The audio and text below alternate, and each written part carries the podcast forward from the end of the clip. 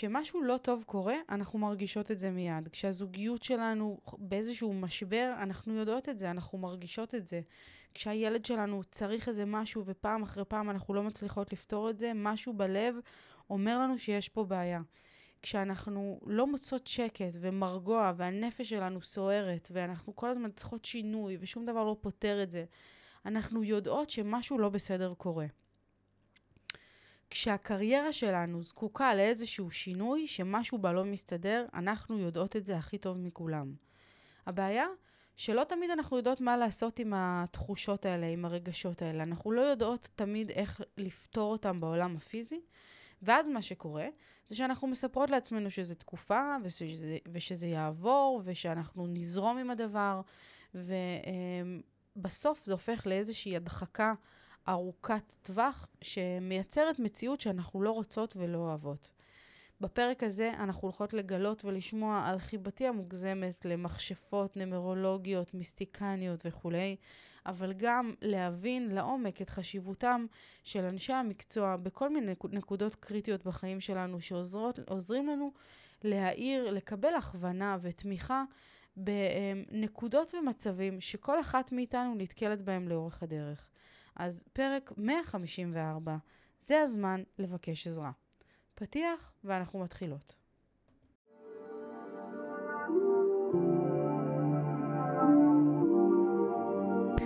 ברוכות הבאות יקירותיי לפודקאסט אימפרית אמהות בצמיחה. כאן אנחנו מדברות תודעה, אהבה ואמת, בשילוב עם כל השיעורים והניסיונות והקשיים שאנחנו עוברות בדרך, הן באימהות והן בחיים בכלל. אז רגע לפני שאנחנו מתחילות, תפתחו את הראש, תנקו את המחשבות ותהיו מוכנות לצלול פנימה. הנה זה בא.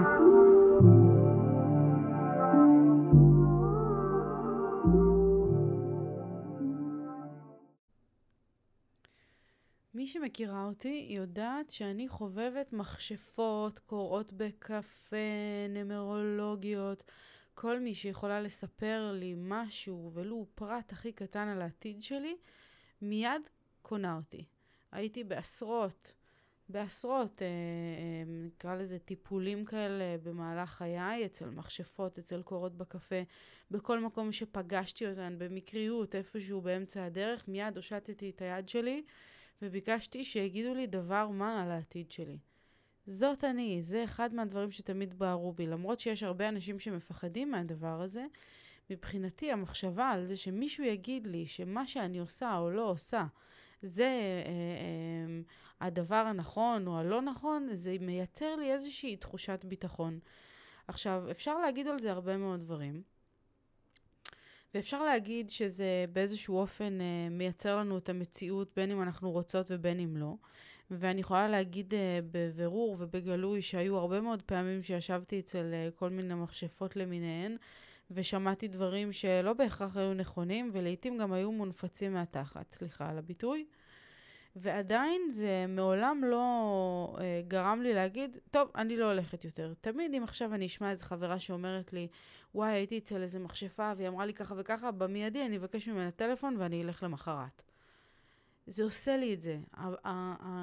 הוודאות הזאת, התחושה הזאת שזה לא באמת ודאי, הרי מה היא יודעת? הם לא באמת, לא יודעת, הן לא באמת יכולות להבטיח לך שזה מה שיהיה בעתיד וזה מה שיקרה, אבל כאילו יש לנו איזשהו צורך שמישהו יאשר לנו או ייתן לנו איזשהו צפי אל הלא נודע הזה שנקרא החיים שלנו.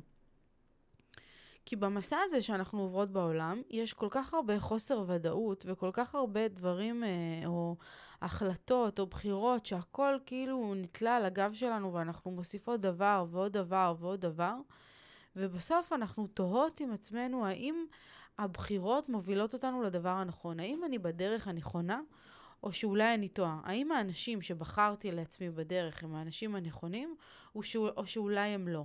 כשאני זוכרת, כש, אמ, כשלא הייתה לי זוגיות, אחד מהדברים המטורפים שאחת המכשפות אמרה לי, הייתי בת 18, אם אני לא טועה, הלכתי עם חבר הכי טוב שלי, עם אור, לאיזה מכשפה ביפו, והיא קראה לי בקפה, ונכנסנו לבית שלה, היה לה בית גדול כזה ביפו, וכל הבית כזה היה עתיק והיו מלא דברים בסלון. אני עכשיו מדברת ואני נזכרת שעברנו בדרך לסלון, והבית ממש היה ענק, והגעתי באיזשהו מקום, אור חיכה לי למטה. שתינו, שנינו ישבנו, שתינו את הכוסות קפה שלנו, ואז אני עליתי ראשונה, והוא חיכה לי למטה, ועליתי, התיישבתי אצלה שם באיזה משרד כזה, והיא הפכה לי את הכוס קפה, והיא התחילה לקרוא, וכל פעם, כל שנייה שהיא, כל רגע שהיא נתקעת ואומרת עוד איזה מילה ועוד איזה משהו, אני כאילו כולי שקועה בתוך הסיפור הזה, בתוך הדבר הזה שהיא אומרת לי, ואני מאמינה לכל מילה שהיא אומרת לי. ותוך כדי שאני כאילו שקועה בדבר הזה, היא אמרה לי, הבן אדם שאת תתחתני איתו, יהיה, הייתי בת 19 אולי, הבן אדם שאת תתחתני איתו יהיה בהיר, יהיו לו עיניים ירוקות, הוא יהיה יותר גדול ממך בשנתיים, והוא ייוולד בחודש ינואר. ככה היא אמרה לי.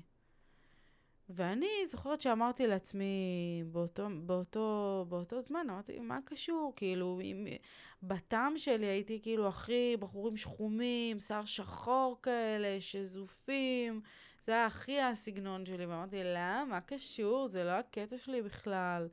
ומעולם לא יצאתי, עד אז לא יצאתי אף פעם עם מישהו שהיה גדול ממני יותר, וגם הייתי בתקופה שיצאתי הרבה, ועשיתי, כאילו הייתי סער דוואר, כמו שאימא שלי אוהבת לומר. וזה היה נראה לי תלוש, ועדיין הייתי ילדה צעירה, ולימים, כשהכרתי את מיכו, אני זוכרת שכמה חודשים אחרי שהכרתי את מיכו, פתאום נזכרתי. נזכרתי ב... בדבר הזה שהיא אמרה לי, ופתאום הכל התחבר לי. פתאום הכל התחבר לי, כי אני כל הזמן מספרת שמאז שהכרתי את מיכו, נורא מהר ידעתי שהוא הבן אדם שלי. למרות שבאתי כאילו ממציאות שלא היה מצב כזה שאני אגיד דבר כזה. מעולם לא האמנתי באהבה ככה, ולא... וכשהכרתי אותו ידעתי שזה הוא. ואז אחרי כמה חודשים שיצאנו, פתאום נפל לי האסימון ונזכרתי בסיפור הזה שסיפרה לי המכשפה.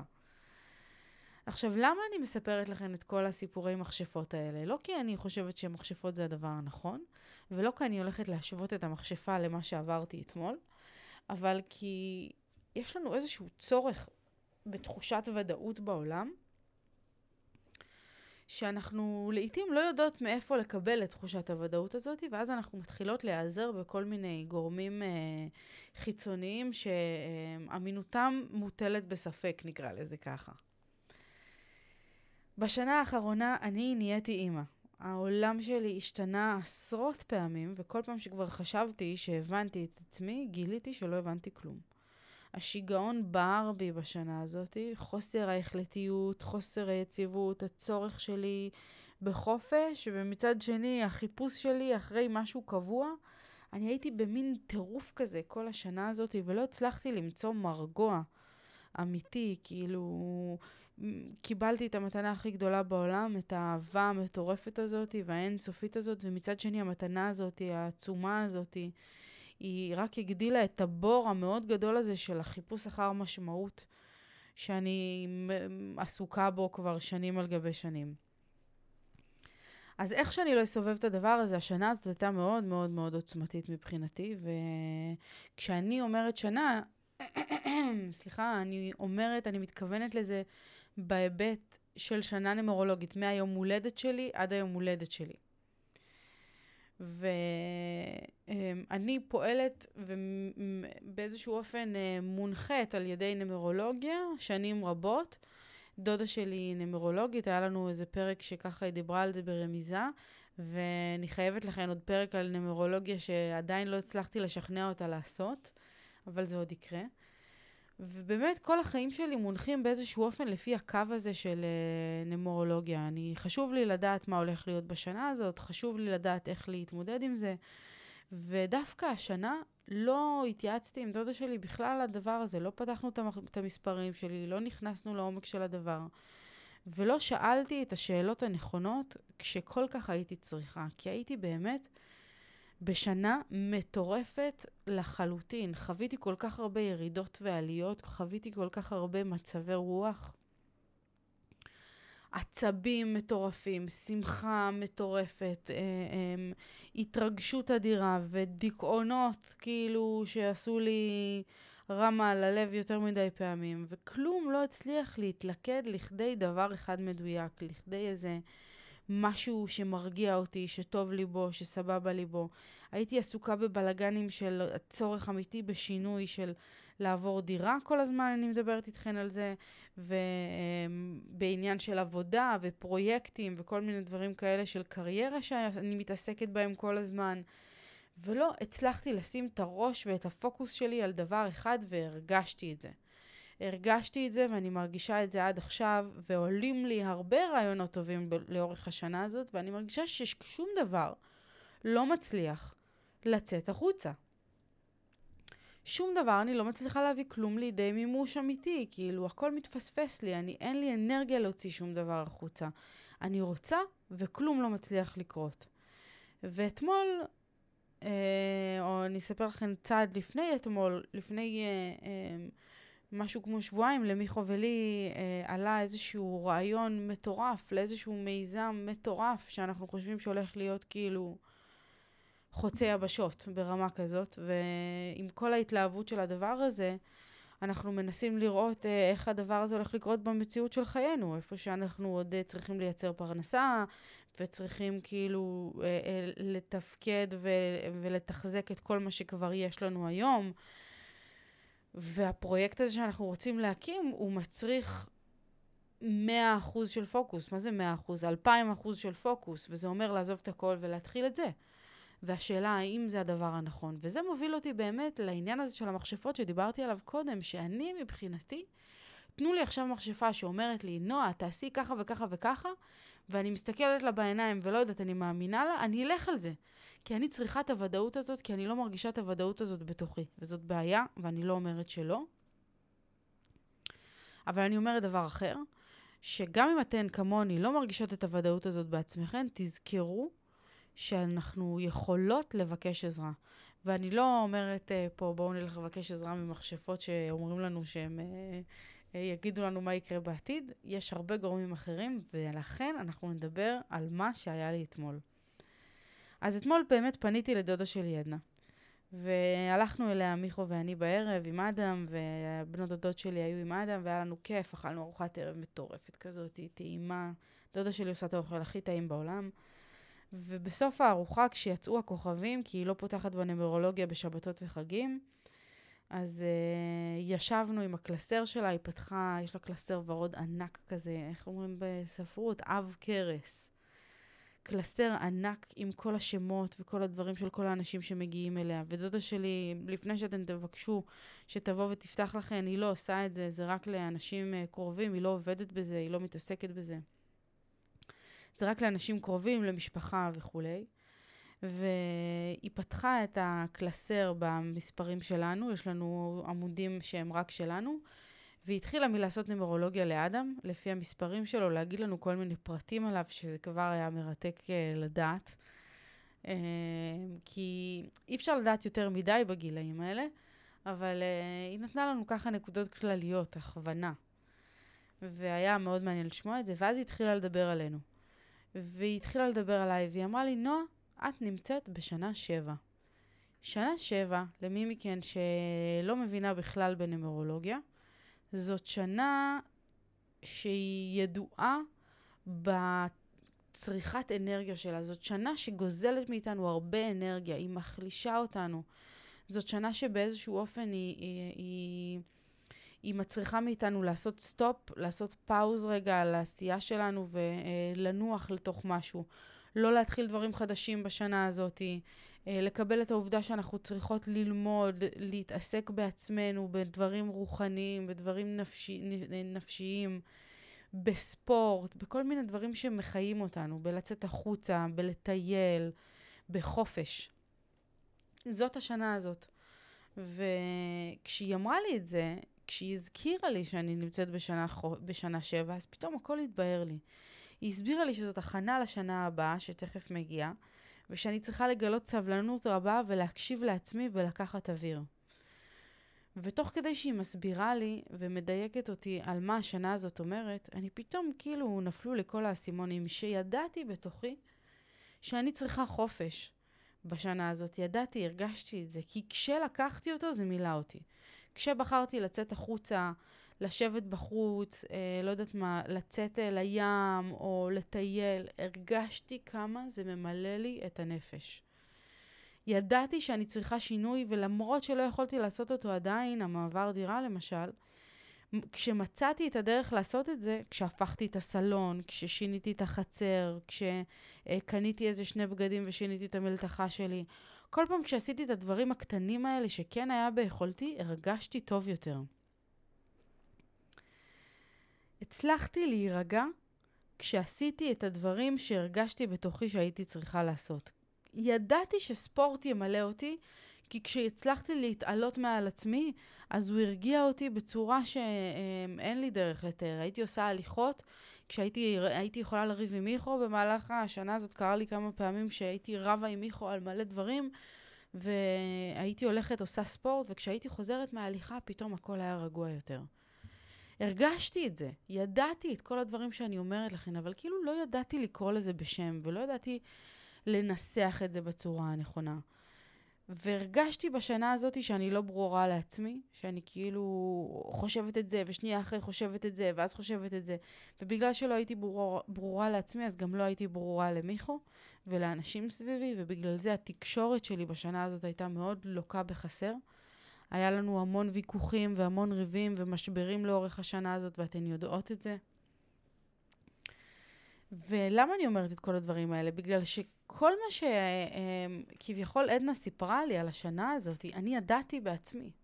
אני ידעתי, אני הרגשתי, כאילו, הרגשתי את הדברים שהיא אומרת, ופשוט לא ידעתי לשים עליהם את האצבע. אנחנו מבינות, והנפש שלנו קולטת, כשמשהו לא זורם. אבל אנחנו מושכות ומושכות ומחכות שמישהו יגיד לנו הכל בפנים, כי אם מישהו אחר אומר לנו, אז זה הרבה יותר בטוח והרבה יותר נכון, ויצדיק את מה שמתקיים בתוכנו. ואני לא מצדיקה את הדבר ואומרת שזה מה שצריך לקרות, אבל לעתים, יקירותיי, אנחנו צריכות שמישהו ייתן לנו גב. שמישהו, אנחנו צריכות לפרוק את הדבר הזה, להתייעץ, לבקש עזרה, לקבל הכוונה בחיים. אז כמו שאני ידעתי שבשנה הזאת היו לי הרבה מאוד קשיים שהרגשתי אותם והבנתי שהם קיימים פה, ועדיין הייתי צריכה שמישהו יגיד לי למה אני מרגישה כמו שאני מרגישה. גם את, שאת נמצאת בצד השני, ואת יודעת שהזוגיות שלך עכשיו נמצאת במשבר, את יודעת את זה. את יודעת את זה, ואת מתכחשת לזה, ואת יודעת שהיא יכולה, לא יודעת, להיהרס לך מבין הידיים אם לא תעשי איזשהו מוב, איזשהו מהלך. את צריכה להתאפס על עצמך ולהתאפס על המצב ולבקש עזרה. לא כי את לא יכולה לבד, כי את צריכה הכוונה, כי את צריכה שמישהו יגיד לך ויעצור אותך רגע ויעשה איזה רוויזיה על המצב שלך ויגיד לך, שימי לב, שימו לב שניכם בתוך הזוגיות הזאת. את צריכה יותר להקשיב, הוא צריך יותר. לפעמים אנחנו צריכות את זה. לפעמים אנחנו צריכות את ההכוונה הזאת, את הדיוק הזה, את המסרים האלה שאנשים חיצוניים יכולים להעניק לנו. אם את יודעת שהפרויקט הזה שאת רוצה להקים הוא הדבר הנכון, האם את מרגישה את זה בהתלהבות שלך, במחשבות הבלתי פוסקות שלך, כשאת יושבת במשרד ועושה עבודה שלא באמת מעניינת אותך, אז תרימי את הכפפה ותתייעצי עם מי שצריך. תבקשי עזרה, בין אם זה איש מקצוע ובין אם זה איזה חברה שאת סומכת על הדעה שלה. תבקשי את ההכוונה ואת ההערה הזאת שתעזור לך לעלות על הרכבת הנכונה. אנחנו יודעות בעצמנו את הכל בפנים. אנחנו יודעות. אנחנו יודעות כשאנחנו נמצאות בתקופה לא טובה ושמשהו לא מסתדר לנו בחיים, ושאנחנו צריכות רגע איזה הפסקה מהכל. אנחנו יודעות כשהזוגיות שלנו במשבר ואנחנו צריכות שמישהו ייתן איזה כאפה וינער את הספינה. אנחנו יודעות כשיש איזה פרויקט אמיתי וחי שחייב לצאת החוצה, שאנחנו מרגישות שזה הדבר הנכון. אנחנו יודעות כשאנחנו צריכות להתפטר מעבודה שלא עושה לנו טוב. אנחנו יודעות את הכל. אבל לפעמים זה לא מספיק לדעת. בעצמנו. זה לא מספיק להרגיש. אנחנו לפעמים צריכות לקבל עזרה. והעזרה הזאת, לעתים, הוא יולד הדבר הכי מעצים שיכול להיות. ובין אם מדובר בנמרולוגית שתבוא ותעשה לכם איזשהו סדר באמת בשנים שלכם, ומה צריך לקרות בתזמון המדויק הזה, ובין אם זה איש מקצוע ברמה הקרייריסטית, שייקח את העסק שלכם למקום הבא, ובין אם זה יועצת זוגיות, ובין אם זה פסיכולוגית, ובין אם זה חברה טובה, אתן צריכות לעצור, אם הגעתן לפרק הזה ברגע הזה ובזמן הזה, והגעתן עד עכשיו ולא עזבתן את הפרק הזה עדיין, אז תדעו שיש סיבה אמיתית שהדבר הזה קרה, ואתן צריכות לבקש עזרה במשהו מסוים ממישהי או ממישהו מסוים. אנחנו צריכות את העזרה הזאתי. אנחנו זקוקות לה כדי לעשות את הדבר הכי טוב שאנחנו יכולות בעבור עצמנו ובעבור הילדים שלנו ובעבור החיים שלנו. וזאת לא בושה, וזה לא אה, מוריד מכבודנו, וזה לא עושה אותנו פחות חזקות אם אנחנו נעזרות במישהו. להפך, זה עושה אותנו יותר חזקות ויותר מוצלחות ויותר בטוחות בעצמנו. כי אף אחד שמצליח בעולם לא מצליח לבד, וכולנו חוות משברים.